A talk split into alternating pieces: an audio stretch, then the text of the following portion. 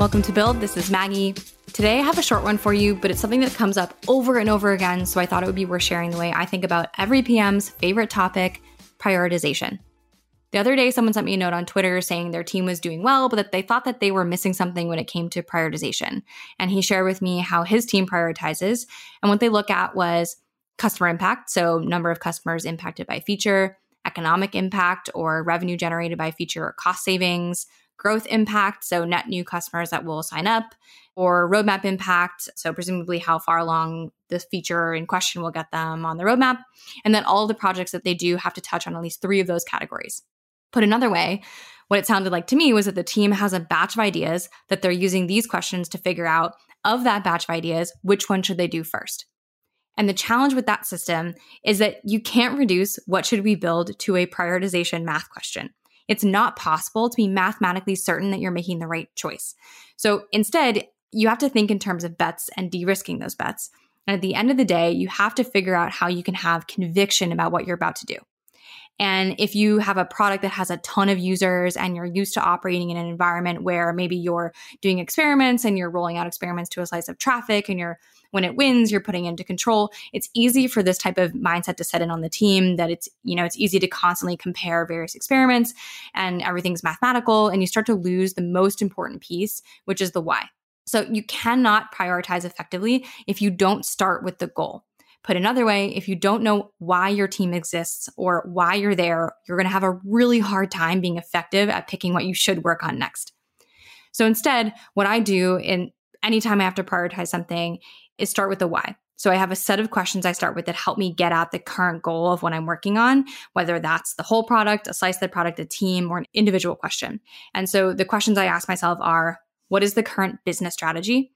What's the product strategy? What are our current goals?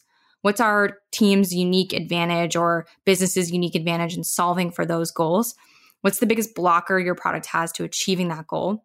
What's the biggest challenge your customer has right now? What's happening in the market with competitors? If there's anything we have to think about with that. And then I would ask the team, what are you here to do? Or sometimes, let's say the PM is maybe getting really aggressive with how they're prioritizing something. I might ask something like, okay, don't think about it, go with your gut. What's the right thing to do next? And I find that that's a really effective way to ask a question of a team that maybe is going really deep in trying to prove out why one thing is better to do than the other thing. And that's often when the direction they feel they have to go in is different from the direction they feel they should go in. And the tricky part is that in answering these questions, you might find that none of the work you have in the batch of work that you started with is the right thing. And congratulations, now you're in it. That's when it starts getting fun as a PM, because that's when you start to think, okay, shit, none of the stuff I thought I was going to do is the right thing. Now I get to figure out what the right thing is. And then I have to figure out how to convince everyone around me that that is the right thing to do. And in my opinion, that's the really fun part about being a PM. So, okay, let's say that you've answered those questions. Now, what you can do is look at the list of things you were going to build. And I'd suggest here using Teresa Torres's opportunity tree framework. So, take each thing, walk it back and identify which problem or opportunity that thing solves for. Then take that list of problems or opportunities and compare it against the goal of your team and figure out which opportunity is going to get you furthest along towards your goal. So you can ask something like, what problem or opportunity can we solve that would have the most impact on our most important goal? And generally speaking, I find that there's a pretty clear winner that comes out of that type of exercise because it's not that complicated. There's only a certain number of things you could really do at any given moment. And let's say that there are actually a couple of really good options. Then that's a time when I might start to use those criteria we started with to weed out some impractical or impractically risky projects. So maybe there's a really good idea, but it's way too hard and your team has none of the right skill set, probably a bad fit. Or maybe there's something that you think would actually solve the problem, but it's going to take too long, or maybe it's not going to have enough revenue impact. Like those are good questions to start to think about when you have competing opportunities that are both really good. So let's say there's also maybe a clear winner from your original list. And if you just look at it in comparison to your goals and you say, okay, this is definitely the one I want to do, then you can also use those initial questions to figure out what your success criteria have to be.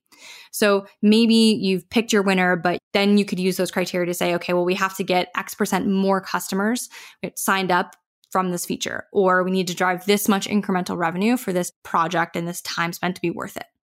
And I do want to call out that I'm glossing over the whole concept of taking that list of ideas and making sure that there aren't better solutions to the same problems, but that is a just entirely different podcast. Okay, so by this point, you should have a clear picture of your goal or your why and what the project is that you think will be best fit to solve for that goal. Now, what's tricky is that there's also day to day prioritization that the team has to do. And that's the other type of prioritization. The first part that we've been talking about is the big rock or the headline for the month or the quarter or whatever time horizon you're working on. The second part is okay, you've picked that. Now the team has to do the work, right? And they they're prioritizing day in and day out, week to week. And when they're doing that, they have to prioritize that big rock against things like customer requests and internal customer requests, small UX issues, bugs, escalations, and then of course, reliability and performance and scaling work. And the messy reality is that you're always going to have to be flexible between all of those different forces. But as long as you have good constraints, so things like, you know, high priority bugs have to be fixed in some number of days and a really good grasp of your goal, you should be able to prioritize effectively. And sometimes that's going to mean doing things like taking a detour to fix a couple of small, out of place things along the way. Sometimes that's going to mean saying no to literally everything until what you're working on gets out the door. And it's all going to depend on the team and the goal and the mission that they're on. No matter what, the most important part of prioritization is the goal or the team's why. And the more clear that why, the better their decisions are going to be day to day, week to week, and the more likely they are to actually achieve that goal. And I want to also call out that this holds true no matter what level you're at. The same exact logic holds true if you're thinking about the entire product. So when I sit down to think about what we should do next, I start with those same questions. I start with the goal, I start with the business strategy, then I move to the product strategy, then the team's goals. But what's different is that there might not actually be answers to those questions. And so maybe my first task might be to answer them. So there might be a strategy question I have to figure out before I can move on to the next step in that process. But again, I use the same exact set of questions for myself that I would suggest to use for a team. And I also want to mention that this doesn't mean that the team's work is top down, right? This is only a framework for how to make sure that they're prioritizing the right things at the right time. The ideas and the things that they eventually work on could absolutely come from them, but they have to be in context of the business because if not, it's not going to help your business move forward.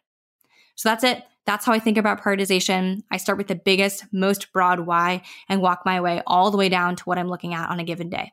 Thanks so much for listening. I would love to hear your tips and tricks for prioritization. I would also love to hear why I'm totally wrong and there is actually the mythical math formula out there that's going to make prioritization work. All right. Thanks, team.